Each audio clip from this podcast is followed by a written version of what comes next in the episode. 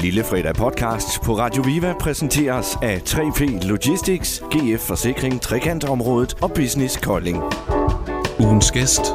Naturiværksætter for World of Adventure, Søren Madsen. Øh, godt det snart er fredag. Krammer du ind imellem træerne? Bevæger du dig ud i skoven efter mørkets frembrud, eller er du bange for mørkemanden? Tror du, at naturen har en bevidsthed? Eller for den sags skyld en intelligent designer? Uanset hvad du tror på, trender naturen i allerhøjeste grad i disse tider, hvor den menneskelige kontakt er reduceret til ingenting. Vi vil ud, vi vil ruskes igennem af elementerne, vi vil mærke os selv i spil med de store, ukontrollerbare kræfter, som vi i bund og grund er skabt af. Er vi blevet for civiliseret? Har vi glemt at ånde frit? Det spørger jeg naturiværksætter fra World of Adventure og herregård Sejr Søren Madsen om i første afsnit, sæson 2 af Lille Fredag podcast. Øh, godt det snart er fredag. Jeg sidder her med Søren Madsen, og du er kommet langvejs fra, hvis man kigger inden for Koldings rammer. Du er kommet fra den anden side af Kolding. Den anden side, hvor der også er naturskønt, dog ikke med vand. Og du har lige fortalt mig i bilen, at du er et skovmenneske. Nu sidder vi og med den ene side har vi den nye Gustav Lind Traphold restaurant. Tak for skænken, Signe. Og på vores højre side et kæmpe panoramavindue ud mod fjorden. Øhm, hvad er dit forhold til det her område, Søren Madsen? Jamen det her område kender jeg jo faktisk meget godt. Jeg har gået i skole på Lyshøjskolen faktisk. Så øh, det var jo herude, alle mine øh, klassekammerater de boede. Og det er jo øh, her alle de der skolefølelsesdage og alle de her fester og hele den her fantastiske ungdomstid er foregået. Ikke? Øh, så jeg kender det her område rigtig, rigtig godt. Og den her udsigt ud over fjorden kender jeg også ganske glimrende. Mm-hmm. På en måde er det jo sådan lidt paradoxalt, at du så har placeret dig man kan sige, Alpedalen, øh, som, som er det modsatte. Altså det er det, er, det er det, også hvor Kolding åbner sig, men det er ud mod skov, natur og store, flotte træer og sådan noget. Øh, hvorfor har du placeret dig der? Ja, men det er faktisk, det er jo sådan Alpedalen, vi er jo længere ude, vi er ude i Hylkedalen, jo faktisk helt nede på sydsiden af Kolding og så videre, ikke? Altså, jamen, så det er jo egentlig ligegyldigt. Det var, jeg vil gerne på landet, og jeg vil gerne i byen. Jeg vil gerne det hele, ikke? Så, så, så et eller andet sted at bo tæt på byen, men alligevel være fuldstændig ude i naturen, det synes jeg er helt fantastisk. Jeg er jo oprindeligt vokset op øh, på Egodalen, som ligger oppe ved Vandtårn, ligger oppe øh, nede på Marilundskoven. Mm. Hver eneste sådan dag, ikke? Altså, så var det bare, øh, vi unger kom hjem på vejen, vejen var fyldt med unger, ikke? Vi, løb ned i skoven, ikke? og der var ikke noget, der hed mobiltelefoner eller noget, ikke? og så øh, sidst på eftermiddagen, så dukker man jo op derhjemme, og så siger mor, hvor har I været henne? Ude i skoven, det var det eneste svar, der kom, ikke? og vi var mudret til at fange fanget frøer og fanget fisk og øh, bygget huler og sådan noget, Jamen, det var, det var fantastisk.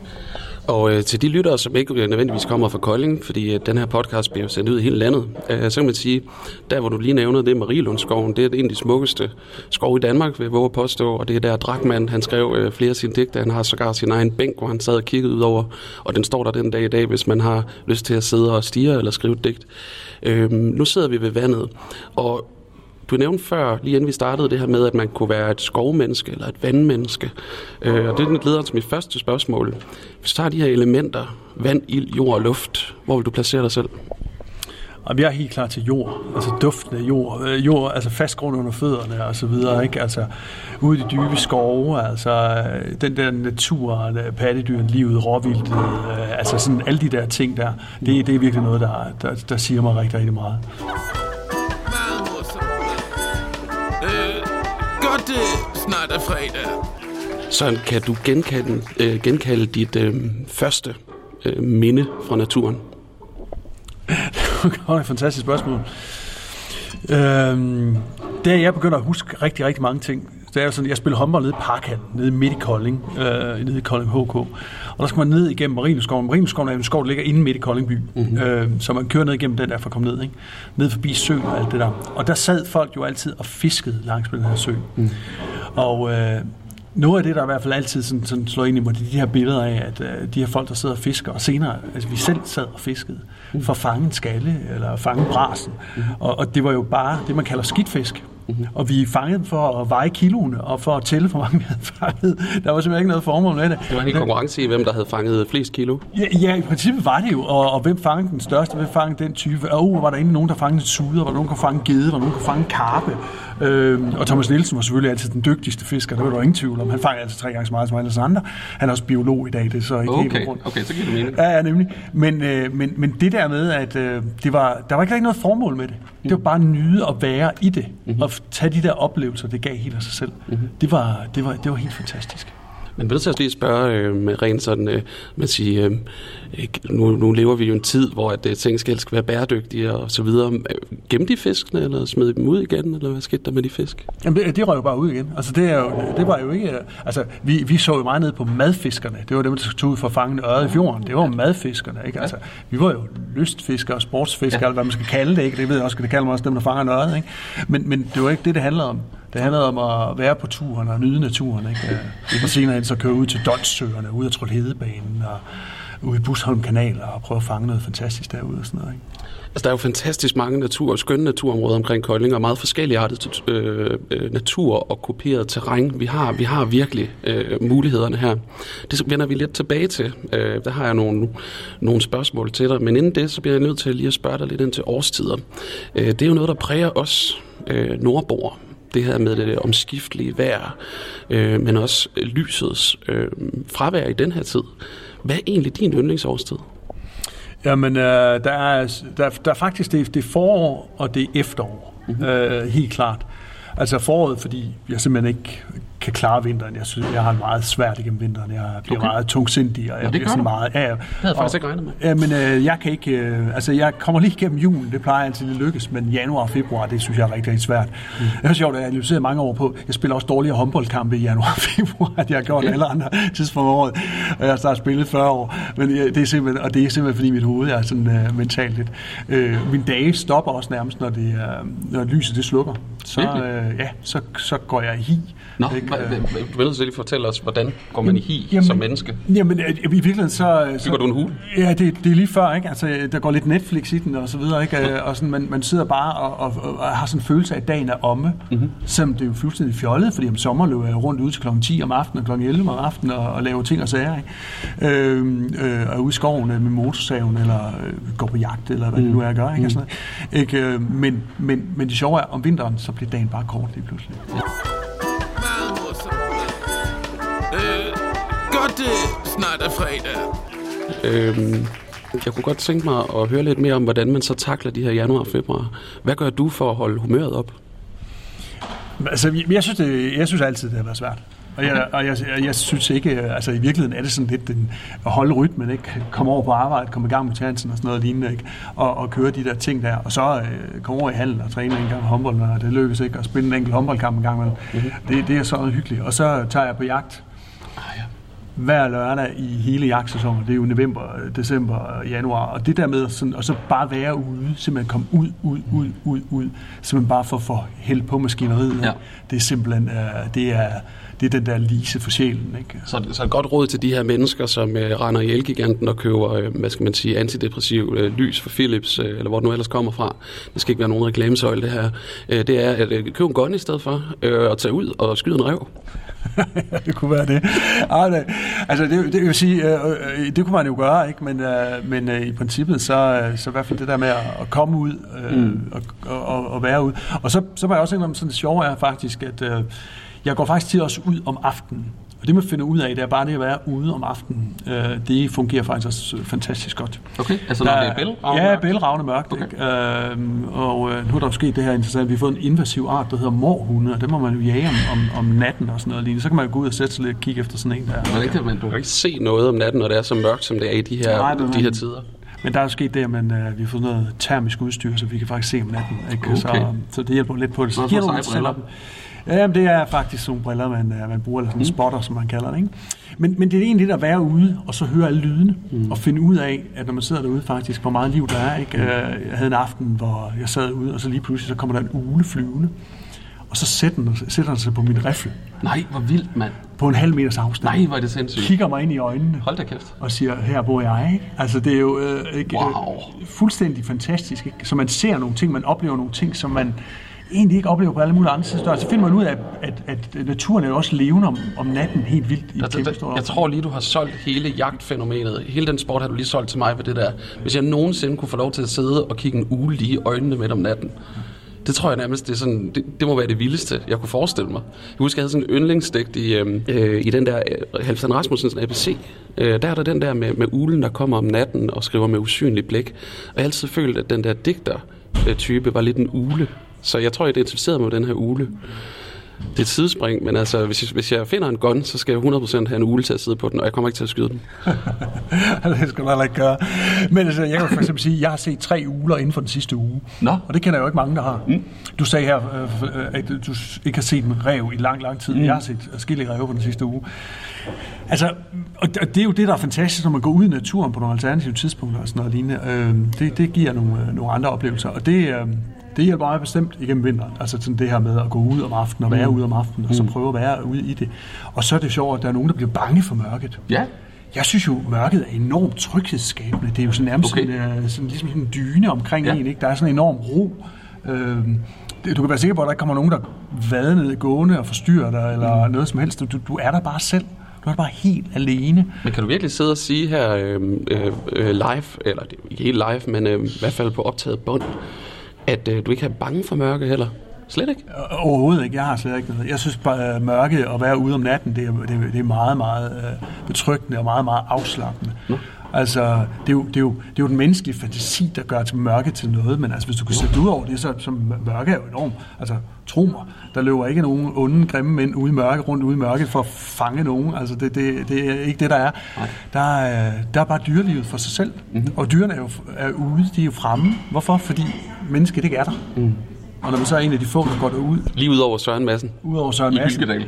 Og nogle enkelte andre rundt omkring, ikke? jamen så, øh, så øh, ja, øh, det, det er helt fantastisk. Lusker han rundt. Ja, ja, det, det er skide godt, ikke? Altså, Meget morsomt. Øh, godt det snart er fredag. Kan du finde på, øh, nu når du går derude om natten, og der ikke er så mange, der kigger, og kan du så finde på at kramme et træ? nej, det kan jeg sgu ikke. Jeg havde, glæ- jeg havde glædet mig til at stille dig spørgsmål. Ja, det kan jeg godt mærke.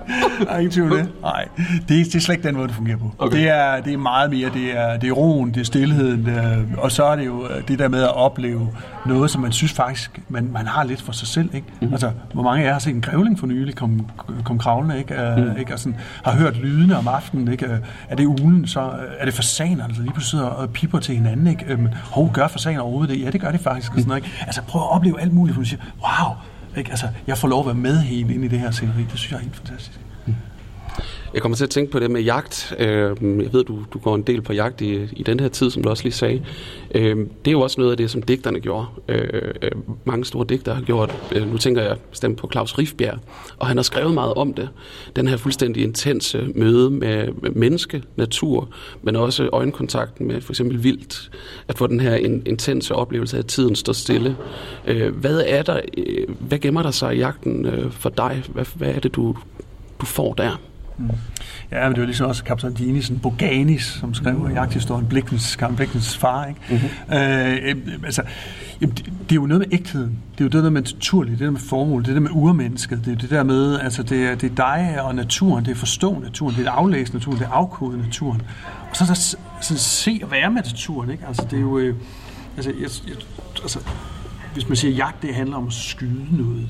Nej, det er, det, det, er sådan, det, er ligesom, det, det kan være sådan en, afs, en slutning på noget, men det er, jo, det er jo langt fra de processer, der er omkring det. Det er jo sådan er meget, meget mere at afkode, og hvordan gør, øh, hvad gør, hvordan gør de her dyr, ikke? at fundet øh, fascination for de her dyr. Ikke? Øh, og så i virkeligheden bruger jeg jo meget mere tid på at gøre noget godt for de her dyr, så jeg har rigtig, rigtig mange af dem på det der jord, jeg, de øh, stykke jord, jeg har. Ikke? Øhm, for at kunne se dem noget mere, for at kunne møde dem noget mere. Ikke? Øh, så det er hele det, der spil der. Hvor meget det din jord, øh, så nu kommer jeg bare til at tænke på, når vi sad og taler om det her øh, med, øh, med, med, med vild natur, øh, som jo er meget op i, i medierne også, og, og politikerne taler om, at man skal have mere uberørt natur. Øh, at det skulle have en, en, en særlig prioritering. Spørgsmålet er så, om det får det i praksis. Hvor meget vild natur har du? Øh, på dine arealer? Uh, jamen, jeg har øh, altså, i virkeligheden ikke ret meget vild natur, men jeg har i virkeligheden meget, meget mere natur, end du snakker med vild natur. Og det er faktisk noget, jeg synes, der er sådan meget, meget interessant, det er mange af de her mennesker, der lige nu plæderer for, at vi skal have mere et uberørt natur. Og der er det jo, øh, hvis du går ind og undersøger, ikke? Altså nu, øh, jeg er jo medlem af Skovdyrkeforeningen, og jeg får alle mulige rapporter om alt muligt og sådan noget. Ikke? Og der er man jo lavet masser af undersøgelser, der viser faktisk, at hvis vi, vi får meget mere natur ud og arbejde med naturen. Altså vi bor jo i et kulturlandskab, det er jo skabt natur, alt det vi har omkring os. Altså, det er jo sjovt nok, når nogle danskere siger, at vi skal have mere natur, så tænker de på en højstammet bøgeskov. Ikke? Altså, det er jo, at det, at I min verden er det jo Altså, det er en form for natur. Det er også meget hyggeligt en gang at gå en tur der og snakke med familien. Ikke? Altså, det er men det, ja, men, men der bor altså ikke rigtig noget, vel? Altså, det, det er småtingsafdelingen, ikke? Altså, vi skal jo have buske, vi skal jo have øh, lave buske, vi skal have vildæbletræer, ikke? Vi skal have selvfølgelig egetræer og sådan noget lignende, ikke? Og, og vi skal have slåen, ikke? Og, og, mm-hmm. og alt muligt lavt voksne, ikke? Så får vi en rigtig spændende natur, ikke? Mm-hmm. Øhm, men, men det skal ofte skabes, fordi det, ellers så tages det bare over høje træer, og så får vi nedenunder det, det vi kalder en ørken der bor ingenting, der lever ingenting overhovedet. Så hvis vi ikke arbejder med vores natur øh, hele tiden, så, så får vi ikke meget natur. Så dem der, der bare siger, at vi skal, nu skal vi bare tage en masse områder, så skal vi plante dem til, så skal vi bare lade det stå. Nej, det er altså ikke måden, vi får natur. Ej, okay. okay. Der, der, skal, der skal arbejdes med sagen i stedet. Ikke? Mm-hmm. Det vil få meget mere ud af. Og det kommer vi tilbage til, hvordan at, at, at du ser det øh, blive gjort i, på en ideel måde. Øhm, inden det, så, så er man nok nødt til lige at sige, at øh, at grund til, at vi taler sådan om den natur øh, øh, her, nu her fra en start, Søren Madsen, det er jo fordi, at du, øh, du bor i naturen, du arbejder med naturen. Det er i virkeligheden på mange måder dit produkt. Med det sagt, hvorfor valgte du naturen i sin tid som din, hvad skal man sige, arbejdsplads? Jamen nu har jeg jo, øh, altså jeg var 19 år gammel, da jeg blev selvstændig. Og i virkeligheden, så skal jeg jo, så er jeg 30 år gammel, før det går op for, hvorfor jeg laver det, jeg laver. Mm. Og sådan er livet jo nogle gange. Ikke? Altså, det var jo meget mere... Øh, det var det, jeg kunne. Det var det, jeg, det, jeg gerne ville. Det var det, jeg forstod. Ikke? Jeg var spejder, siden jeg var ganske ung. Ikke? Jeg løb rundt ned i den der skov der hver dag og stod op. Ikke? Mm. Løb rundt med Thomas Nielsen og og mange af de andre rødder dernede i skoven, ikke? og fange fisk og alt muligt andet og sådan noget, vil gerne ud i naturen, elsker naturen. Ikke? Men altså, det er sket intuitivt, fordi sådan er det jo meget med det man, det, man ender med at lave i sit liv. Altså, man er i et tidspunkt i livet, når man skal til at, at tage et valg om, hvad der skal ske, øh, hvor man måske ikke er så sindssygt bevidst om, hvorfor. Man gør det på nogle impulser, på en intuition. Du har haft en masse natur ind i din barndom. Nu er du så endt med at komme til at, at, at arbejde med det og bygge en virksomhed op omkring øh, øh, naturen.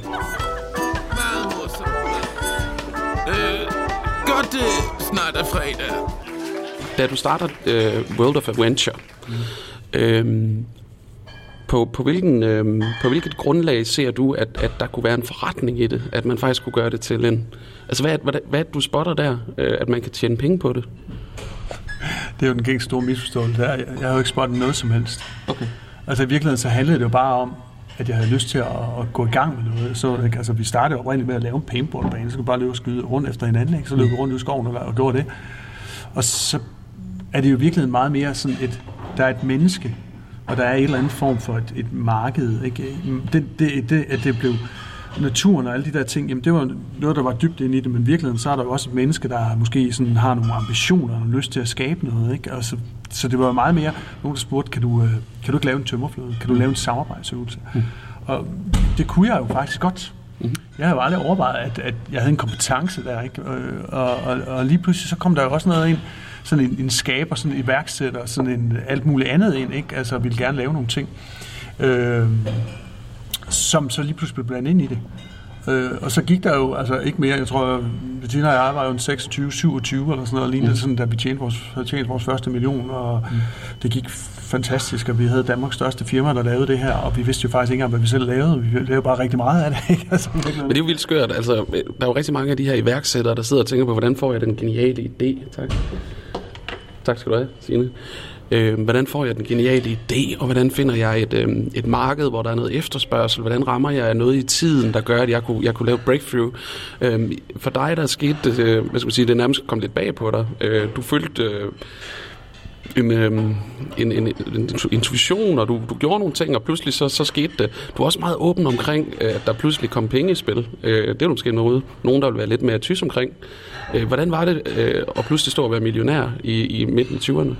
Og Hvis jeg ikke at tjene en million, så, så, så er man måske millionær, men det tror jeg ikke, det er, det er jo ikke at lære af penge i dag. Mm. Øh, oh, ja, det var sådan en Lars Lykke udtalelse med, at nogen bruger sko til øh, par tusind kroner. Er ikke, øh, Nemlig, men øh, når alt kommer til alt, så det, det er jo det er jo altid dejligt at opnå et eller andet med det, men det har altid været vigtigt for mig at, at, at skabe nogle resultater, ikke? Og så videre. Ikke? I min ungdom så har jeg spillet enormt meget håndbold, og så øh, i vores familie brydning var det helt store, mm. og sådan noget lignende, ikke? Øh, ja, jeg tabte desværre en finale om dansk mesterskab, og min lillebror har et par stykker af dem og sådan noget, ikke? Men, men det var så meget, at vi vil gerne opnå noget, vi konkurrerede meget og sådan noget lignende, og på den måde, ikke? Så, så det der med at skabe noget med, det synes jeg er mere en målestok for, for om, om man kan kan man finde ud af det, man laver? Mm. Altså, dur man til det? Kan man omsætte det til noget ikke, et eller andet sted? Det er bare spændende for mig, hvad Søren du var, hvad, du var drevet af.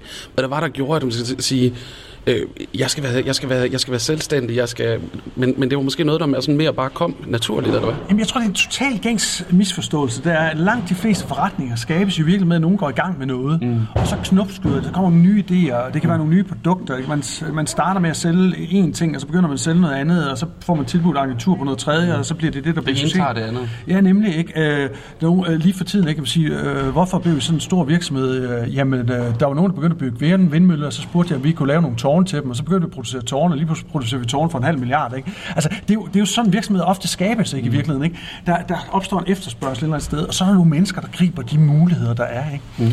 Og det, det tror jeg, det er også nogle gange, når man sådan i dag, øh, altså, jeg, jeg har nogle aversioner mod den måde, man kigger på værksætter. Ikke? Så siger man, nu skal I lave et budget, nu skal I lave en businessplan, og nu skal I øh, fremskrive, hvordan I et eller andet sted kommer derhen. Canvas. Ja, yeah, for der, prøv lige.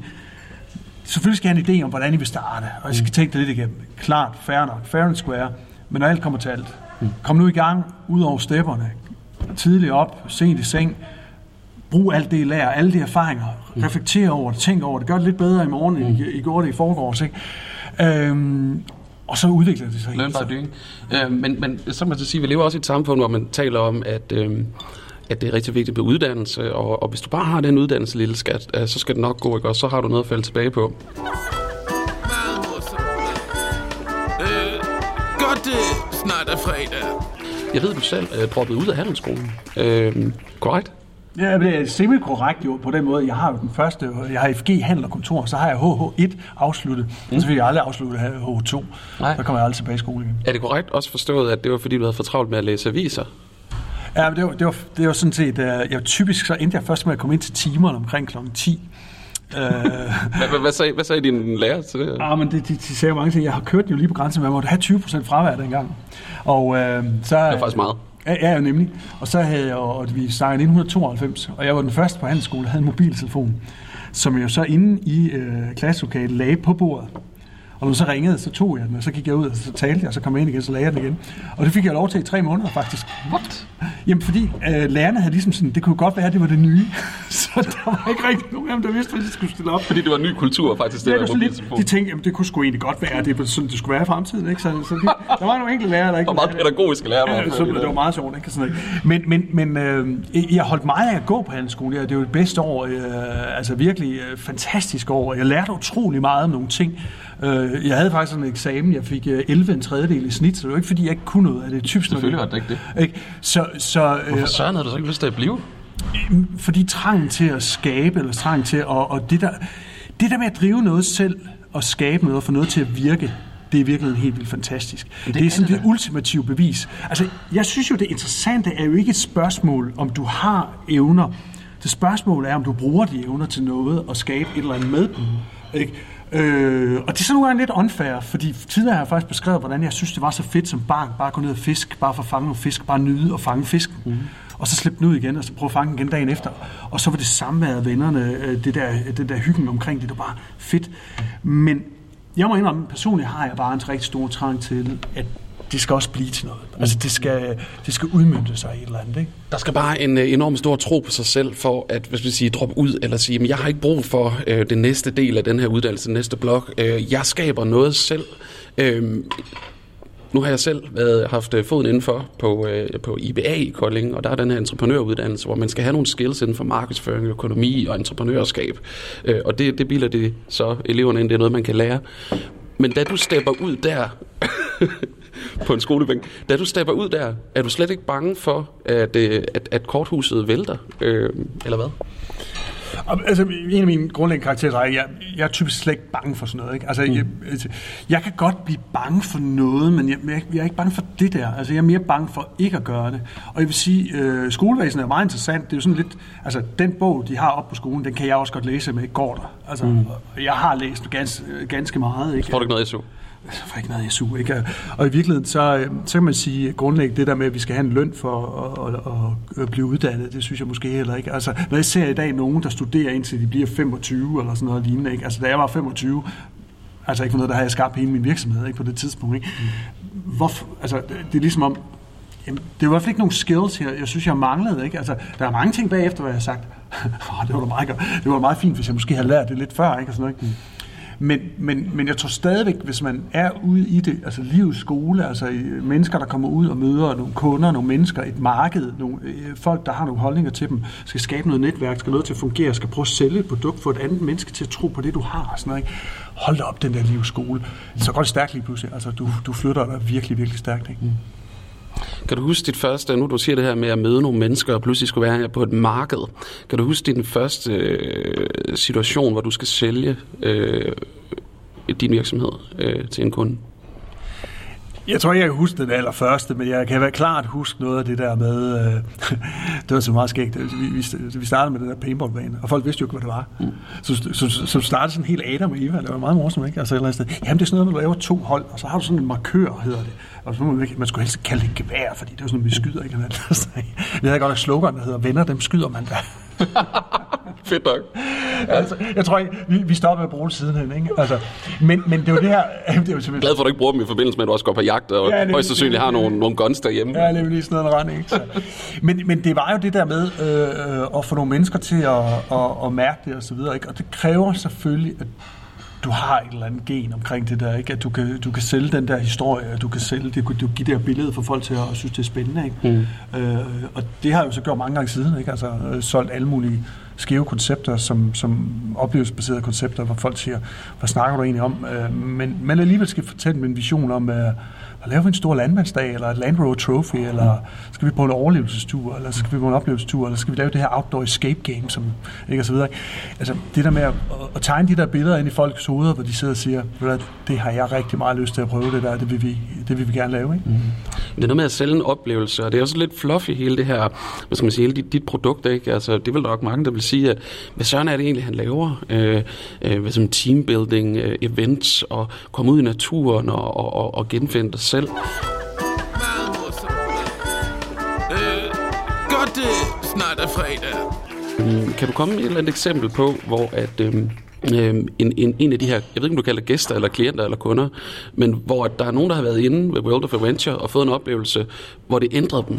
Jamen, det er jo altid det der med øh, at sådan lige nævne de der konkrete. Jamen det er for at forstå, at mens du tænker over det, så lidt med det der med at prøve at forstå, hvad er det egentlig for et produkt, og hvornår virker det allerbedst? Kan du komme med et eksempel på det? Det skægge er faktisk, at der er jo ingen tvivl om, at der, hvor vi har flest af de der historier, det er jo faktisk fra, fra nogle af de der meget markante ting, vi lavede tidligere. Og vi laver mindre af det i dag, men vi lavede sådan meget overlevelsestur før i tiden. Ikke? Mm-hmm. Og øh, der var nogle dilemmaer omkring dem, ikke? fordi der var, for nogen, der var, det, der var det sgu ikke fedt. Altså, det var, det var voldsomt, det var hårdt, ikke? men jeg må sige, mm det er jo her, øh, og vi laver stadigvæk nogle af dem i år, øh, endnu, og har lavet nogle i år også. Okay. Øh, hvor folk er ude på sådan en, et par døgn, hvor de virkelig prøver at mærke sig selv. Prøver at være nede på kalorier, nede på, øh, på væske, og, og prøver at være fysisk sådan lidt udmattet. Ikke? Mm. Og, og det er der selvfølgelig noget, noget sigende om, og når jeg møder folk i dag, så kan de jo fortælle mig om en tur, de har været på sammen med mig i, øh, i tilbage i 90'erne. Mm. Jeg kan ikke huske turen, for jeg var stadig uafbrudt hele tiden, så jeg kan huske dem specifikt. Mm. Men, men, hvor, de, hvor de siger, kan fortælle fra start til slut, hvad de lavede. Mm. Så tog de derud, så gik de der, så prøvede de den øvelse. Ikke? Fordi oplevelserne er, altså det, det er jo det der med, det udløser noget adrenalin. Din hjerne husker utrolig godt, den får adrenalin ind. Øh, oplevelsen var så markant, og, og de, øh, de kan simpelthen huske hele forløbet, flowet og så videre, ikke? fordi at den der tur, der bare har printet sig så dybt ind i dem. Ikke? Wow. Og, det må også være en, en, en ret vild gave det må være en ret vild gave som, som hvad skal man sige, som øh, leverandør af sådan en oplevelse, øh, at, at mennesker kommer og siger, at de har fået så meget ud af det, at de, de rent faktisk husker det 20 år efter. Og det er jo i virkeligheden, altså det er jo det, der altid har været gave. Altså jeg, jeg har nogle gange sådan siddet ude efter sådan et arrangement, sådan ude foran. Og jeg vil faktisk sige, en af de sådan rigtig første ture tilbage i helt midt 90'erne, en stor tur, jeg tror det var rusturen for IBA eller sådan noget lignende, ikke? Og 100, vi lavede en, en tur, ikke? Vi havde taget ingen penge for det overhovedet, og sådan noget lignende, og sådan noget, ikke? Hvor folk var fuldstændig euforiske. Det, sådan var det meget i 90'erne, fordi det var så meget bedre, end det, man havde lavet tidligere. Mm. Ikke? Altså tidligere havde man sat ned og drukket nogle bajer og holdt en fest. Mm. Og lige pludselig var der nogen, der kom ud og, og, og lavede nogle aktiviteter, der gav dem en eller anden ramme, hvor de mødte hinanden på en helt anden måde. Mm. Øh, og, og du bliver bliver inde i et eller andet rum, hvor du bare, når, når der er gået en eftermiddag, ikke, så føler du, at det er dine bedste venner, du er sammen med. Ikke? Og det, det, det synes jeg altid er fascinerende. Ikke? Altså det, det der med, at du på mega kort tid kan lave nogle processer. Ikke? Altså, vi lavede faktisk noget på et tidspunkt for AP Møllerfonden.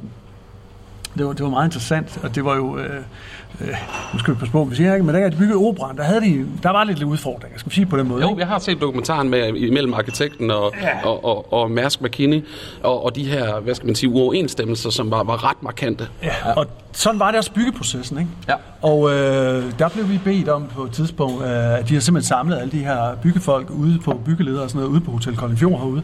Okay. Og, og så skulle vi komme og lave en, en, nogle aktiviteter, nogle samarbejdsøvelser, noget forskelligt.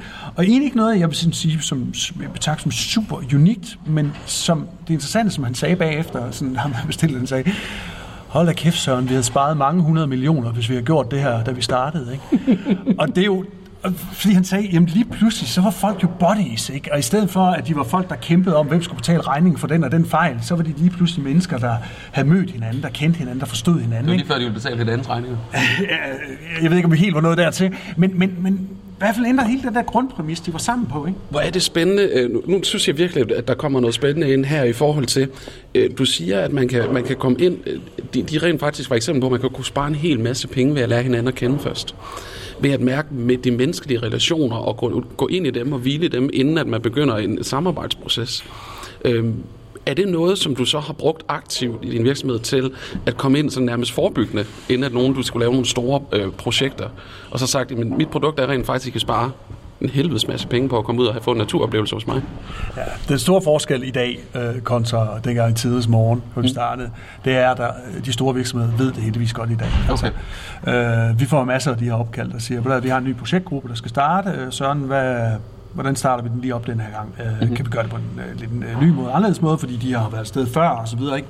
Men grundlæggende, hvor de godt forstår princippet om, at virkeligheden øh, er lidt, hvis teamet virker godt, så skal resten nok fungere. Ikke? Okay. Og det vil sige, at nu skal i gang med et IT-projekt på flere tusind timer, mm-hmm. så betyder det altså noget, om du bruger 3.000 eller 4.000 timer, mm-hmm. alt efter om, om, om dagligdagen kører, den glider. Ikke? Gider du være sammen med de mennesker, du egentlig har projekt sammen med? Mm-hmm. Får du egentlig afklaret, hvem er hvem, og får du lært hinanden at kende sådan hurtigt? Ikke? Og der kan man sige, der er en dag, i dag en stor bevidsthed om, at at det skal vi nok tage at gøre det her, fordi det, det, det vil hjælpe os. Ikke? Så, så, så det er jo bare en del af vores basisarbejde, ikke? At, at løse den slags problematikker. Mm-hmm.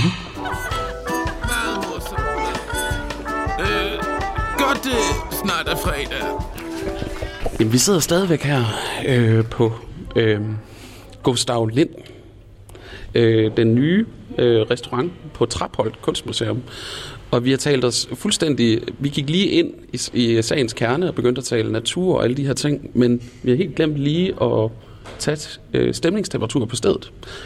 Vil du ikke sige, hvad du ser, øh, Søren Madsen? Jamen altså, det her er jo en super hyggelig restaurant, og det har det jo sådan set været i nogle år, og nu har vi fået nogle nye øh, skarpe folk på til at, at få sat øh, endnu mere gang i bæksen herude. Mm-hmm. Øh, det er jo den fedeste udsigt. Altså, man sidder og kigger lige over fjorden. Det ikke skulle gøre bedre. Altså, det, det, det må kende. Øh, det er rigtig, rigtig godt. Mm. Og så har man jo alle de her dejlige kunstneriske indslag omkring sig, øh, ikke, som jo som giver en god stemme til, til, til stedet. Ikke? Så mm. en, en ret fed lokation. Så er der selvfølgelig designerstolene. Ikke? Det er jo et øh, dansk møbelkunstmuseum, når alt kommer til Blandt andet, ja. Ja, blandt andet. Ja, det gør de jo så rigtig meget i. Ja, ja, ja. Så øh, passer meget godt. Øh, ja. Så, og man sidder godt, det må man sige. Ikke dårligt. Og vi sidder inde i sådan en, hvad skal man sige, en, et indhak. Øh, ja, vi sidder jo faktisk øh, med et kæmpe panorama lige over fjorden, som du selv nævner. Og mens vi sidder her og reflekterer og, øh, og kigger ud over fjorden og ud i naturen, hvor at Kolding åbner sig ud mod de store verdenshave og verden, kunne jeg godt tænke mig at høre dig om. Nu er jeg selv 30. Øh, fyldt 30 år. Og du nævnte før det her med, øh, at det var der, du sådan kiggede lidt tilbage, og så for første gang tænkte, Nå, men det er så det, øh, jeg laver nu. Det er sådan, det, det, så begyndte du at forstå, hvad det egentlig var, du havde gjort ikke? Hvis du, i, i, i refleksionen. Hvad så, da du var 30 år og kiggede frem? Tænkte du så, jeg skal fortsætte med at lave World of Adventure? Jamen altså, det er jo sådan en klassisk kirkegårdsk, ikke? Det er jo, vi, vi lever frem, og jeg forstår bagud og så videre, ikke? Jamen altså, da jeg var 30, der var vi jo sådan, det var, det var bare bullerne, det kørte jo bare derud af og så videre, ikke? Det skægge er jo faktisk, at da jeg blev sådan lige i start 30'erne, der kom jeg jo faktisk ind i sådan en, uh, man kalder det jo sådan BMW-syndromet, ikke? Altså, nu, nu har man et, øh, et sommerhus eller to, ikke? Og man har et stort hus, og man har tjent nogle penge og så videre, ikke? Øh, så blev jeg... Der er lidt bagefter, kan jeg godt fornemme. Ja, ja, nemlig, nemlig men, men, men det er jo... Øh, og det skægger jeg faktisk... Øh, så, så, øh, så, så havde vi sådan lidt stillstand. Jeg vil sige, mit, min kreativitet faldt også noget. Øh, okay. Altså, man kan sige, øh, lige start nullerne, øh, efter årtusindskiftet der, ikke, der var alle danske hjemmesider, der lavede teambuilding. Det var kopi af min hjemmeside, og det var kopi af alle mine koncepter, som jeg havde skrevet tilbage i 90'erne. Ikke? Men, men så lige pludselig så begyndte det jo at ændre sig. Så var der faktisk nogen, der begyndte at finde på nogle øh, andre ting og lave nogle andre ting osv. Jeg, jeg var ikke længere så innovativ, som jeg havde været. Ikke? Mm. Men måske var der også, branchen blev også mere moden. Ikke? Risikoviljen blev lavere. Ikke? Kunderne ville have et super godt arrangement hver gang. Det vil sige, lige så foretrækker vi ligesom at bruge noget af det, som vi vidste virkede. Og vi havde måske også mere værktøjer i værktøjskassen. Vi fik kontakt til Carl Ronke i USA, ikke? den øh, fantastiske amerikaner, som øh, verdens mest kendte træner, som jo er 80 i dag og noget dement, men som jeg egentlig fik øh, kaldt hård, uh-huh. og øh, fik, øh, fik trænet mine egne folk, og fik en rigtig stor forståelse for, hvad det her handlede om. Han har jo været i gang siden tilbage i 60'erne faktisk, øh, med at lave teambuilding øh, worldwide og sådan noget lignende, og, og fik noget mere forståelse for det, og blev rigtig gode venner med ham kommer til at tænke på, øh, det, det, det er lidt sådan, det, det du nævner der, det der uh, inden for musikbranchen med uh, uh, Beatles-effekten, ikke? eller Stones-effekten, Beatles og Stones uh, og de her beat-bands, de, uh, de, de udrangerede ligesom Elvis Presley.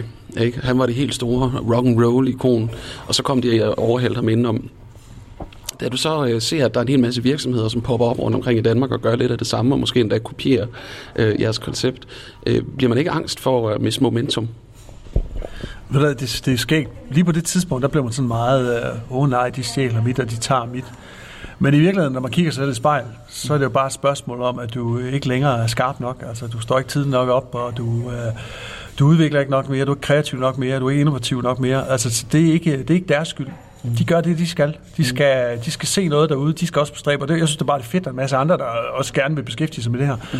Og så vil de jo også med til at skabe en branche, det må man sige. Ikke? Der kommer nogle andre dygtige leverandører rundt omkring, øh, og det er jo fair nok. Øh, og så, øh, så går der jo nogle år, og så begynder man lige pludselig at opdage, at nu, hov, skal vi stramme os an igen, mm. og så kommer man i gang igen, og det, det, det vi så også gjort siden, ikke? og er nu igen oppe på den helt store klinge, og har været det i mange år. Ikke? Så. Godt, snart er fredag. Hvis du kigger tilbage på den gang, at du øh, startede op som selvstændig, og, skulle, øh, og du som ligesom skulle sælge dig selv opskriften på øh, en succes, øh, hvordan ville den så lyde, øh, hvis du skulle tale til øh, Søren, øh, 25 år? Jamen, jeg tror faktisk, Søren 25 år, han gjorde det helt rigtigt. Altså, det var måske mere Søren øh, start 30'erne, der gjorde det forkert, ikke? Altså, okay, altså, så øh, fordi øh, virkelig Søren 25 år, han knoklede bare derud af, ikke? Og øh, altså, den der øh, fuldstændig øh, sådan, øh, tro på de vildeste ting. Altså, jeg holdt lederkurser for øh, alle mulige topvirksomheder og sådan noget lignende, og jeg sagde bare, hvad jeg troede på, og hvad jeg mente, og sådan noget. Og det fungerede glimrende. det kørte bare derud af. Og det var faktisk meget svært i 30'erne, fordi der blev jeg meget mere bevidst, og jeg blev meget mere øh, læst op på nogle ting, og blev meget mere skolet omkring nogle ting. Selvkritisk? Øh, ja, ja, nemlig ikke. Altså, lige pludselig begyndte at forholde mig til, hvad jeg selv lavede, i stedet for bare at købe ud over stepperne og give max gas. Ikke? Kæmpe store problem ved, at, ja, at de der frontallapper, de vokser sammen. Ikke? Ja, jamen, det er jo helt forfærdeligt. Ikke? Og lige pludselig, så, ikke? altså, oh, hvad fanden er det egentlig, at lave, og giver det mening, og åh oh, nej, og ikke så videre. Så i virkeligheden, så tror jeg egentlig langt hen ad vejen, så handler det jo egentlig om, at øh, altså, øh, du skal tro på det, du laver, ikke? Og, og komme ud over stepperne og gøre det, og så acceptere en gang, men så går du også galt i byen. Men i virkeligheden, jo mere du laver, jo mere lærer du. Jo flere mennesker du møder, jo dygtigere bliver du. Altså, jo mere mennesker du taler med, jo mere giver mening, jo flere bøger du læser, jo klogere bliver du. Mm. Ikke? Jo mere fantastisk pæt, eller hvad det jo nu er, vi skal høre. Ikke? Altså, øh, jamen, altså, alt det der, det hjælper. Ikke? Øh, så, så, så vær nysgerrig, udvikle og, og husk, at det, det slutter aldrig. Ikke? Altså. Det er lidt interessant, fordi at, at, at jeg kan godt genkende det der med, at jeg genkende til, at op igennem 20'erne, der er meget, man bare gør, fordi at, at det føles rigtigt, og man gør det nærmest spontant, sådan, øh, øh, som, en, som en drift. Ikke? Og så pludselig så kommer den her refleksion, som, øh, som også har ramt mig med, hvad, hvad, hvad er der egentlig mening med det hele? Er det det, jeg skal? Og sådan noget. Og den måde, man kan gardere sig øh, mod det på, siger du så, er, at øh, få en masse input, at læse en hel masse, at, at, at bare gøre nogle ting. Øh, at, at, at, er det sådan lidt med at genfinde sin egen spontane teenager eller barn, barn i sig selv, genfinde sit eget barn, eller hvad? Jamen, jeg ved ikke, om det er at genfinde sit, sit eget barn, men man skal bare huske et eller andet sted, det der med, at man lige pludselig bliver sådan øh, dybsindig og eftertænksom og alt muligt andet ofte når man gør det, så sidder man også stille. Ikke? Altså, det vil sige, man, man stopper at gøre noget. Ikke? Altså, man, man slår jo op i banen, ikke? Altså, og sidder hele tiden til spørgsmålstegn, det man gør er rigtigt. Virkelig er i stor, i stor stil, så det meste af det, man gør, ender i med at være, være rigtigt. Hvis du gør mange ting nok, så laver du nogle fejl engang, men, men de fleste øh, ting, du gør, dem, øh, de er jo rigtige. Og det vil sige, specielt når du snakker om virksomhedsdrift, ikke? så må man sige, jamen selvfølgelig, øh, altså, ringer du til 20 kunder, så er der større chance for at få et salg, hvis du ringer til 5. Ikke? Altså, ikke? Øh, og når du først begynder at tænke over, okay, jeg har 20 kunder her, mm.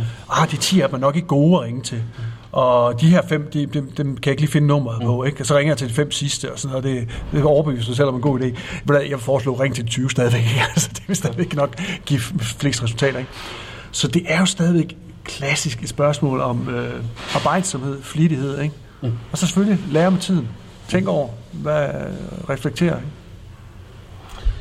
Hvordan ser, i dine øjne, hvordan ser fremtiden ud for oplevelsesøkonomien? Vi har lige haft corona, hvor folk er begyndt at gå mere i... Vi har det stadigvæk øh, hvor folk går mere i skoven og kommer ud. Øh, jeg ved ikke, hvordan det så har påvirket jeres virksomhed, øh, men jeg er lidt mere interesseret i at forstå øh, den her oplevelsesøkonomi, som jeg ser som voksne. Hvordan betragter du den?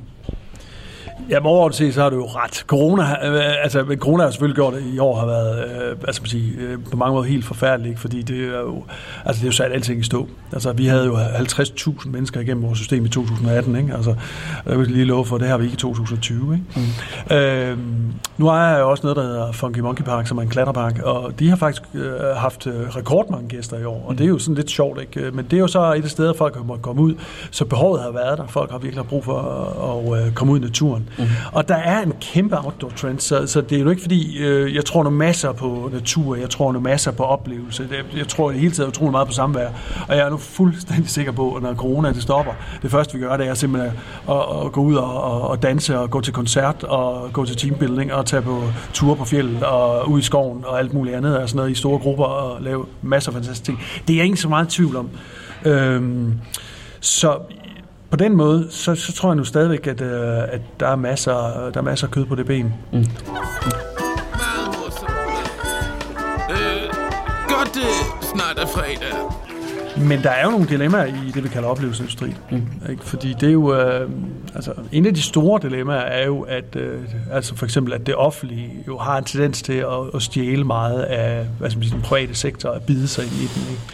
Øh, som er så lidt en, en, en underlig ting. Altså, World of Venture er jo typisk business to business, så der, der kommer vi ikke til at se noget, men man kan jo se, øh, kommunerne og projektmagerne rundt omkring kommunerne på forvaltningerne og sådan noget, de laver jo efterhånden rigtig, rigtig mange ting, øh, som er gratis, gratis, gratis, gratis. Mm. Ikke? Altså, naturvejledere og mountainbike-ture, og jeg hørte nede på Langeland, der har de lavet en grejbank, de kører ud på strandene, så folk de kan få gratis sports og sådan noget lignende, og komme Nå. ud og lave vandaktiviteter og sådan noget lignende, øh, hvor man bruger halvanden million kroner om året på at give folk gratis oplevelser.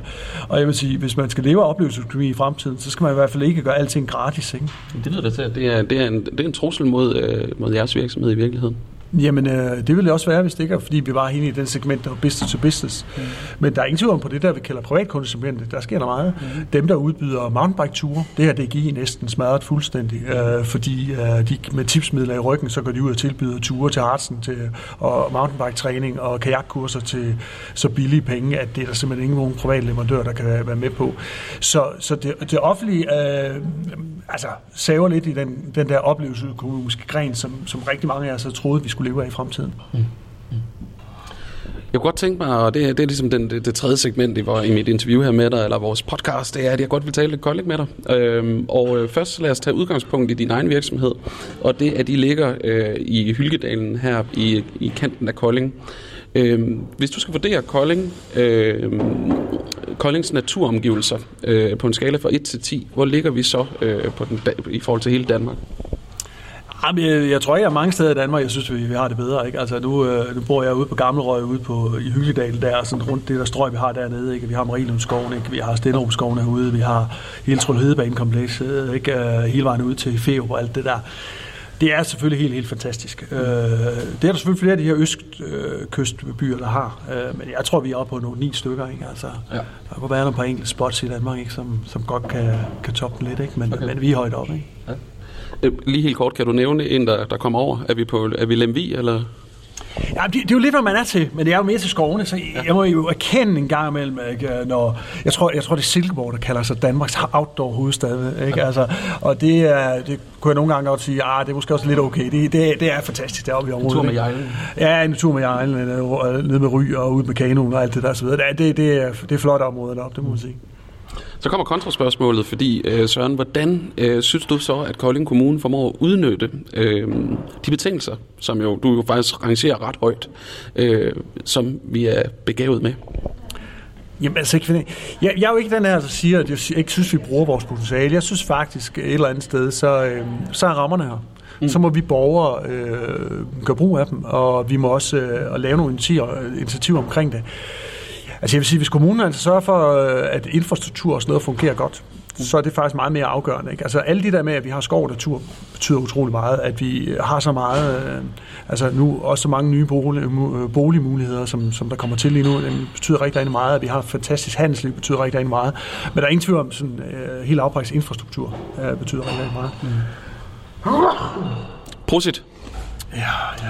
Der er altså en god, der er en god klang her. Ja, der, der, der, altså, det er, der, der er godt gang i den her. Altså, der, det er jo en orkestrering af, af det nys, der, der vi oplever her. Øh, og øh, et, man skal også sige et lille kald på hjælp, fordi at øh, tjenerne, de har rent faktisk forladt os. De har ikke været på besøg i lang tid. Nej. Og dit glas er tomt, kan jeg se.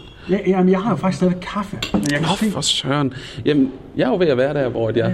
godt kunne bruge en lille opfyldning. Men øh, ja, det må vi jo se, om det, det lader sig gøre, fordi de har faktisk lukket. Øhm, så vi sidder nu her i ensom majestæt, og de holder åben bare for vores skyld. Er det noget, du... Det ser vi stor pris på. Jeg altså. det gør vi. Ja. Er det noget, du er vant til? Det er åben for os. for dig? ikke nødvendigvis for mig, men, uh, uh, så, men det er smuk betjening. Det kan vi klage over. Mm. Øh, godt, det snart er fredag. Vi holder lidt fast i Kolding, og øh, jeg stiller bare det her spørgsmål lige ud af posen. Hvordan redder vi efter din mening Kolding Midtby? Jamen, altså min holdning, og det har jeg jo skrevet klubber om flere gange, ikke? Altså, det er jo, at øh, jeg synes jo ikke, at der er nogen, der skal redde dem. Altså, det er jo sådan, at der er nogle private erhvervsdrivende i Kolding Midtby, som har nogle butikker. De skal da redde sig selv. Altså for at sige det mildt. Ikke? Altså øh, selvfølgelig, øh, kommunen skal sørge for, at der er en infrastruktur, så folk kan komme derned, der er en ordentlig parkeringsforhold og så videre. Ikke? Øh, skiltning, synes jeg, og sådan noget lignende kan de arbejde på. Alle de der rammebetingelser, synes jeg, er fremragende, det er okay. Ikke? Men sådan grundlæggende det der med, det er butikkerne, der skal gøre det til en super god oplevelse at komme ned i butikkerne, de skal gøre meget selv. Og jeg synes, der har været lidt for meget tendens til, at man jo lidt for ofte siger, at det er kommunen, der skal redde midtbyen. Øh, jamen altså, hvis vi så gerne ville have midtbyen, jamen, så må vi jo valgfart derned og købe en masse varer, og fordi så skal der nok være en masse butikker. Og hvis der ikke er nok kunder, jamen, så er der jo ikke nok kunder, og så er den jo ikke nødvendigvis længere. Mm. Så skal man måske mere kompakte midtbyen og gøre den interessant, eller så skal man måske gøre, som man gør rigtig mange steder bruge den til noget andet for hulen. Altså. Og det her andet, nu, nu bliver det spændende, fordi kunne det være et oplevelseseventyr sted? Er det, er, det, er det i virkeligheden den gamle by i Aarhus. Øh, hvad, hvad er det, vi skal lave? Kunne øh, Søren Madsen og World of Adventure komme øh, ind og, øh, og, og lave en, eller anden, øh, en helt anden midtby? Hvis du nu fik det som case, hvad vil du så stille op? Jamen altså, alt så tror jeg faktisk, det er faktisk, øh, det er faktisk ret svært, det der. Og det er blandt andet en af grunde, jeg sagde til før, det er, at prisniveauet for oplevelser til private i Danmark er meget, meget lavt. Så det er meget, meget svært at lave nogle cases, der kan betale ret meget husleje rundt omkring. Så derfor sådan, øh, så er vi tilbage til det med, ikke, at, at oplevelser, det vil være en fantastisk ting.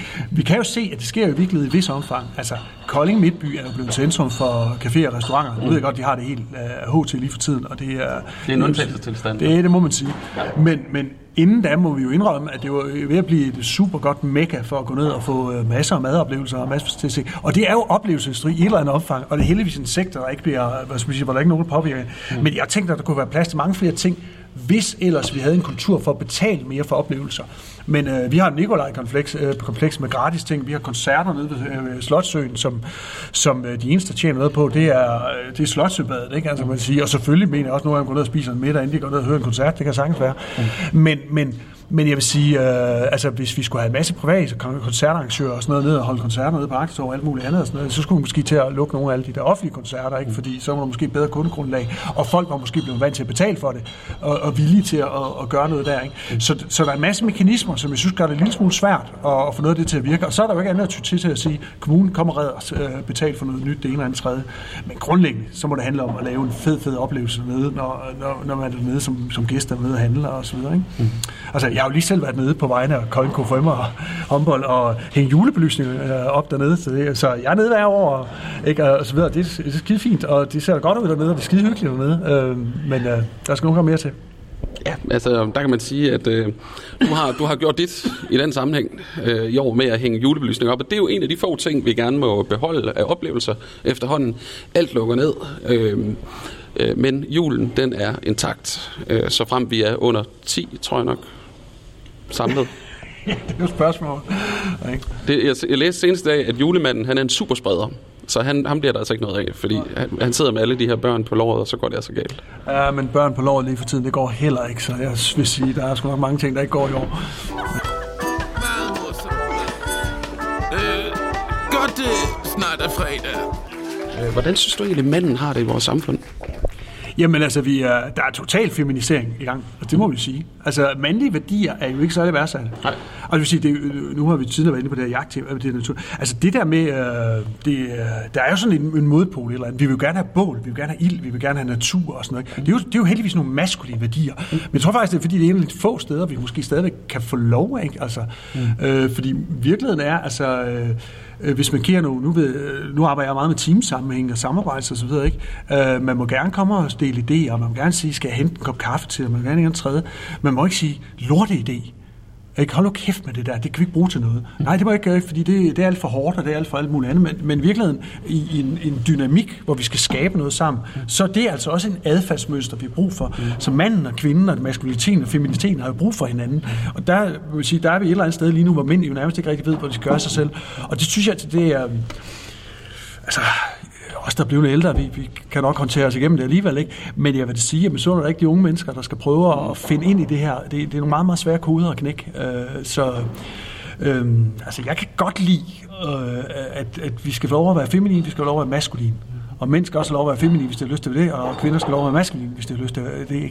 Men, men der er ingen tvivl om, værdierne i samfundet lige nu, de er meget, meget kraftigt feminiseret. Mm. Det er der ingen tvivl I, i, hvad skal man sige, kølvandet på det, eller som en effekt af det, oplever du, øh, når, når folk kommer ud til et event, øh, lad os sige, det er primært mænd, og der, hvis vi nu endda forestiller os, at der ikke er nogen kvinder til stede, jeg går ud fra, at nogle gange så er det kun mænd, der kommer ud til et arrangement. Ja, det kan også ske gammel. Ja. ja. Øh, er der nogle af de her mænd, der så, hvor du så oplever det så, at de pludselig springer ud med deres indre mand, altså at de bliver nærmest gorillaer? der er faktisk noget, der, der er noget helt klart. Fordi det, fordi det er så undertrykt, den maskulinitet. Det sjove er jo faktisk, jeg har jo øh, ganske ofte rent mandeteams. Øh, og der kan man sige, øh, der, der, der kommer vi hurtigt til at snakke om, at det faktisk var meget godt, hvis det havde haft en enkelt kvinde, fordi det jo sådan set øh, også er sådan lidt regulerende for noget, ikke? og det skal ikke er jo sådan, når mænd er sammen rent mandeagtigt, så, så sker der jo det, ej, nu er vi endelig for os selv. Og så du kan jo amok. Så går det amok, ikke? Altså, og det er, jo, det, er jo, det er jo enormt interessant, det der aspekt der, ikke? Ja. Øh, fordi øh, kvinderne er jo i virkeligheden dem, der sådan øh, lige lidt for afbalanceret det der, ikke? Men omvendt, mm. jeg har også en omvendt situation. Ja, okay. Der er jo rent kvindeteams. Mm. Og der bliver det hele også så rundt, og man kommer ikke rigtig til bidet, og mm. måske ikke rigtig talt om tingene, for man taler lidt rundt om det og så videre. Mm. Så de havner i den anden grøft, og de har heller ikke godt af, at der ikke er nogen, der går ind fra den anden side. Ikke? Mm. Mm. Så det er ingen pil bedre. Mm. Øh, godt det snart er fredag. Lad os lige holde fast i Kolding. Øhm, nu er der jo cirka et år til, at, øh, at vi er rimelig godt hen i kommunalvalget, og at vi skal til at øh, se frem mod en ny borgmester. Han har jo meldt sin øh, udgang øh, ved, i 2021, øh, og vi ved jo stadig ikke, hvad det bliver. Øh, gør det nogen forskel, om vi får en rød eller blå borgmester i Kolding, tror du? Altså nu kan man sige, at der er jo ingen tvivl om kommunalfuldmagten. Øh, altså, den, den gør, at der er en, nogle rammer for, en del rammer for, at mange ting sker på kommunalplan. Mm. Men også at kommunalpolitik, der må vi indrømme, altså, det betyder det ikke helt så meget. Mm. Men jeg må nok indrømme, at... Øh, jeg er jo meget, jeg er jo, altså jeg vil ikke sige, jeg er, jeg er blå i den forstand, men jeg er jo, jeg er jo meget, meget mere øh, til det liberale, ikke, og så videre, ikke. Mm. Og jeg tror ikke, der er nogen af de borgmesterkandidater, der står specielt lige nu, som, øh, som, som i virkeligheden kommer til at køre noget, der er sådan er specielt liberalt. Og det er måske heller ikke sådan på lokal plan helt, ikke. Altså vi er jo en by af mennesker, der kender hinanden på kryds og tværs, hvor vi skal få det hele til at fungere, og så videre, ikke. Jeg er måske nok sådan lidt mere landspolitisk interesseret, ikke. Mm. Fordi det handler meget om at få tilpasset kommunalfuldmagten, fordi jeg synes, mange af de ting, som man arbejder med kommunal plan, dem skulle man ikke slet ikke rode med. Altså, der er alt for meget kagekasse øh, politik, ikke, hvor man giver penge til højre og venstre til alle mulige ting, som egentlig handler mere om, at, at forskellige politikere får nogle penge at dele ud af til højre og venstre. Og det er jeg måske ikke særlig stor tilhænger af. Mm. Øh, jeg må nok indrømme, øh, jeg, jeg så gerne, at man begrænsede, hvad man arbejder med kommunalt, så man øh, kommunalt mere fokuserer på at få øh, ting til at fungere, ikke? altså institutioner til at fungere, ikke? og rammerne til at fungere. Mm. Og så i virkeligheden måske også, øh, altså så er jeg jo stor tilhænger få reduceret den, den mængde kommunal administration og de kommunale ting, der kører i kommunal regi. Og, og, og, hvad? Byråkratiet? Ja, byråkratiet i almindelighed. Øh, jeg synes ikke, det er nødvendigt. Og så så jeg jo egentlig gerne, at vi fik nogle flere private aktører ind. Altså jeg vil sige, hvis man skulle lave en super iværksætterkommune, ikke, så skulle man da lave en kommune, der sagde, nu outsourcer vi masse, vi prøver at sætte os ned og finde alle de steder, hvor vi kunne få nogen ind, ikke? kunne få nogle iværksættere i gang med nogle nye øh, produkter. Kunne vi det her være kommunen, man kom til, fordi det var et fedt sted at starte forretning, fordi der kommer kommunen faktisk øh, ud med en del opgaver, man kan løse og så videre. Ikke? Altså det synes jeg kunne være enormt spændende øh, og så videre. Ikke? Og det ved jeg, man er utro, altså det må tro langt, og det er fuldstændig ligegyldigt, om vi får den ene eller den anden side. Jeg vil sige, jeg har jo klart og tydeligt, altså, øh, der er jo ikke nogen hemmelighed, hvor, hvad jeg har støttet op omkring. Og jeg har jo klart støttet op om, at vi skulle få en, en lokal, der egentlig forstår byen. Fordi det, det er det, jeg synes, det egentlig handler om. Det er at få byen til at fungere, der forstår alt fra en infrastruktur til et, et hul ned i vejen hernede, der er et problem, ikke til en, til en skole, der skal fungere, en parkeringsplads, der skal køre. Ikke? Og der, der har jeg jo meget vil satse på en, på en meget, meget lokal kandidat. Ikke? Mm. Øh, og det bliver det jo så, øh, altså vil sige, bliver det så ikke, fordi det, det, det, det, det står til lige nu, det er, at det bliver et præsidentvalg ja, det bliver øh, mellem Eva Kær og Ville Søvndal. Øh, og de, de er så, Ville Søvndal vendt tilbage ikke? Øh, på hans, øh, egentlig hans, øh, hans otium, som ikke skal være et otium, det skal være et, øh, et, et, en, en ny, et ny præsident i Kolding, øh, åbenbart, og Eva Kær er nede for ro og op, og jeg har kæmpet for Kolding altid. Øh, og nu kommer jeg så tilbage som en frelser øh, på øh, den blå fløj. Øh, hvad med, at du stillede op, Søren Madsen, som borgmester? Jamen, altså, jeg, vil, øh, jeg vil helt sikkert ikke egne mig som borgmester. Jeg vil meget gerne være borgmester, så ikke det. Men, men øh, der er et eller andet sted, skal man forstå et eller andet sted. Det er, Hvorfor vil du gerne være borgmester? Oh ja, fordi, fordi øh, så kunne man jo begynde at justere på nogle af de her ting rigtig, rigtig meget. Det ville være fantastisk. Hvad ville det første, du ville justere på, hvis du var borgmester? Jamen i det hele taget, så vil jeg faktisk kigge rigtig meget på alle de her puljer, man deler ud. Altså jeg har jo siddet til et øh, møde nede på Business Kolding, hvor vi skulle vælge årets initiativpris. Mm-hmm hvor vi kommer langt, langt ind i mødet, og der sidder jo kan, vores borgmester og alt muligt andet. Jeg er jo formand for turistforeningen, så er bestyrelse for Bisk Kolding, overrækker og så videre. Ikke? Og så sidder vi der, og så får vi en masse initiativer rundt fra løbeture til uh, vinfestival til det, alle mulige ting og sådan noget. Gode initiativer og alt muligt andet. Mm-hmm. Indtil jeg spørger, øh, stiller et famøse spørgsmål. Hvor mange af de her initiativer har ikke fået penge fra kommunen?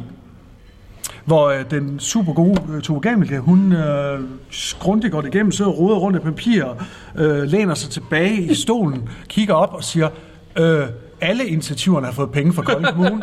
altså, så, så, altså, der blev jeg bare dybt, dybt chokeret. Ikke? Altså, øh, så, der var simpelthen ikke et. Der var ikke et eneste initiativ, som folk for egen regning havde stablet på benene og sagt, jeg har lavet noget, der er så godt, at jeg faktisk kan tjene penge på det fra starten, uden at få støtte eller noget som helst.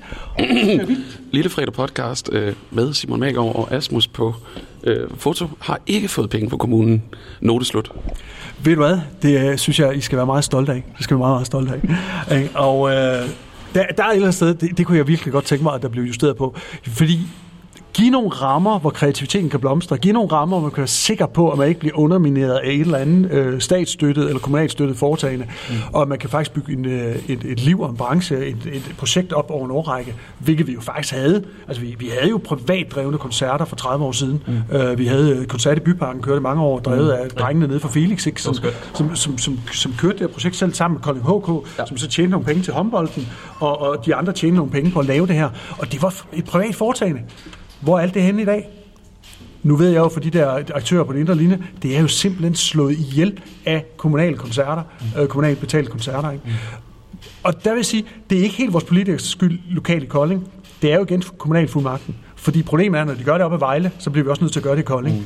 Og der, den der konkurrence, der Ja, kører jeg skulle lige til at sige, at vi har jo haft en blå, øh, en blå kommune i nu 11 år, mener jeg ikke også, og så går ind i det 12 år, hvor det jo ellers har været, øh, traditionen tro, mest en rød kommune i, i, i gamle dage. Så lidt interessant, at det egentlig er blevet så kommunalt støttet, alt det her øh, eventeri, havde jeg nær kaldt det, og oplevelsesøkonomi.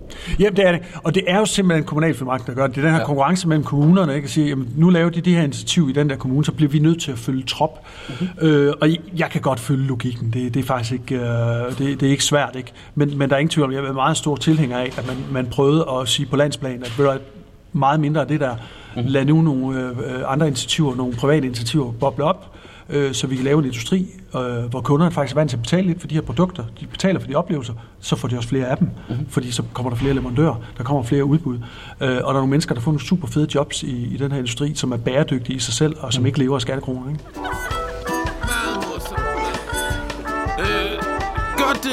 Snart er fredag. En liberal mand har talt her. Øh, vi lakker os stille og roligt mod enden. Det blev mørkt, så lige nu sidder vi kigger ind på os selv. Vi bliver spejlet, øh, så mørkt er det blevet ude på den anden side. Men øh, fjorden ligger derude, øh, forhåbentlig stadig, håber jeg. Øh, jeg havde faktisk flere spørgsmål, men øh, jeg vil gå til det sidste, som jeg har glædet mig til at, at stille dig.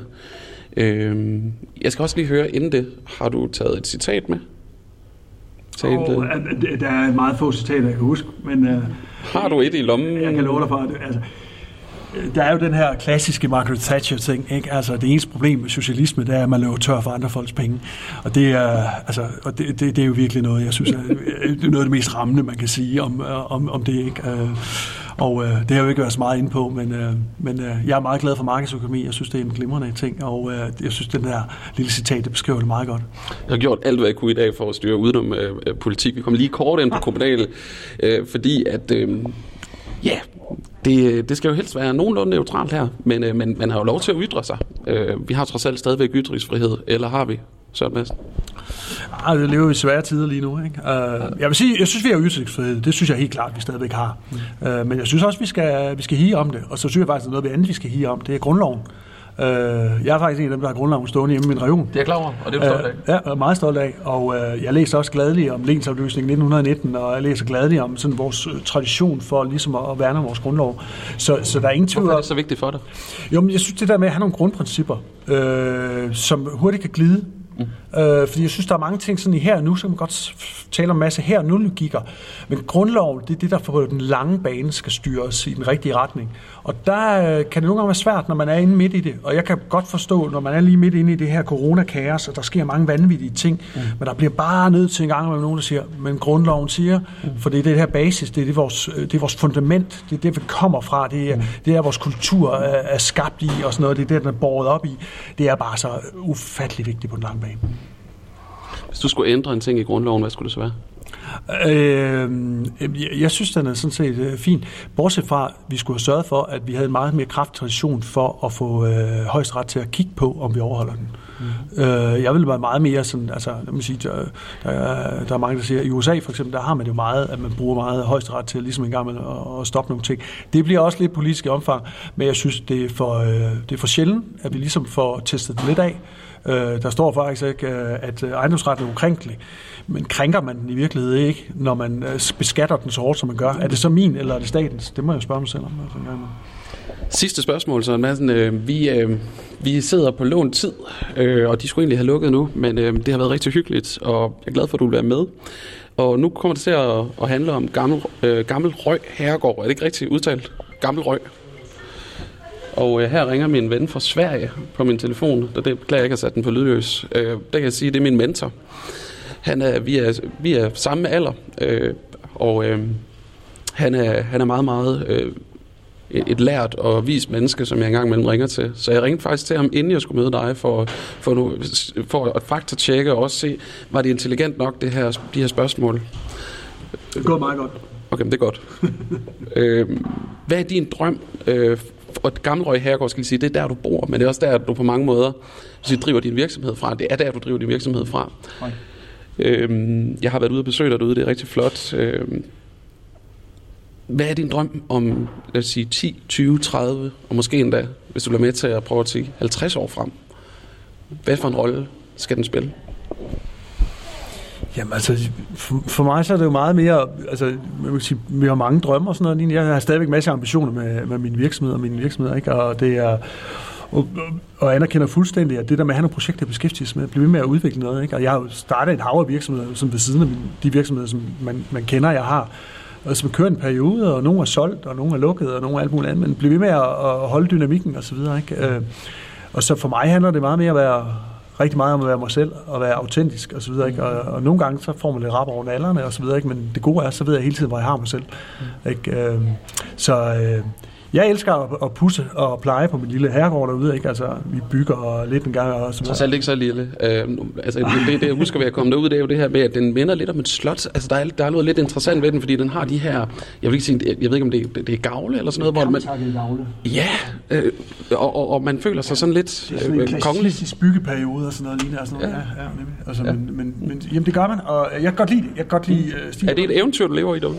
Jamen, det kan, det kan man jo godt sige. Altså, jeg havde en drøm om at, gøre, at have en herregård, ikke? og så nu har jeg en herregård, ikke? Altså, det, og øh, det, det er sådan, det der med at drømme, der går i opfyldelse, er jo altid noget af det bedste, man kommer nærheden af. Mm-hmm. Altså, øh, så, og jeg interesserer mig utrolig meget for historie. Jeg synes, det hele tiden minder mig om, hvor er det, vi kommer fra. Altså, vi kommer altså fra et landbrugssamfund. Vi kommer altså fra fra andelsbevægelsen. Vi kommer fra at lave en masse ting sammen og skabe noget sammen og så videre. Og, vi, og vi kommer fra et sted, hvor vi arbejder hårdt for at få skabt ting og så videre. Så for mig så, så, sådan også, så er det meget mere end bare et sted, hvor jeg bor. Jeg synes, der er, der er smukt og dejligt og ligger et fantastisk sted og sådan noget. Det, det er også sådan nogle helt grundlæggende idealer i den måde, jeg anskuer livet på og, og så videre. Ikke? Så, så Gamlerød er, er mange ting for mig. Øh, øh, så det betyder ikke kan man øh, opleve øh, Søren Madsen øh, klædt ud i sådan en gammeldags kongekostyme, hvis man kommer søndag eftermiddag? Nej, det kan man ikke. Du kan opleve mig at tweet en gang imellem, men det, det er sådan set det. Og så øh, vil jeg sige, over på min væg, så har en af mine medarbejdere på et tidspunkt øh, taget Christian øh, den 4. eller sådan noget lignende, og så fadet mit hoved ind på, fordi han mente, det passer meget godt. så det, så der kan, det er nok det nærmeste, du kommer. Ikke? Så. Tak for i dag. Og tak fordi vi kunne mødes herude på, øh, på Trapholdt, Gustav Linds øh, Trapholdt, øh, restaurant, hvor vi nu sidder, og øh, det er lagt mod enden, og de søde tjenere skal have lov til at have, øh, have fri lige om lidt. Det var dejligt, at du var med. Tak fordi I måtte. Håber, vi ses igen. Det gør vi helt sikkert. Øh, godt øh, snart er fredag. Lille Fredag podcast på Radio Viva præsenteres af 3P Logistics, GF Forsikring, Trekantområdet og Business Kolding.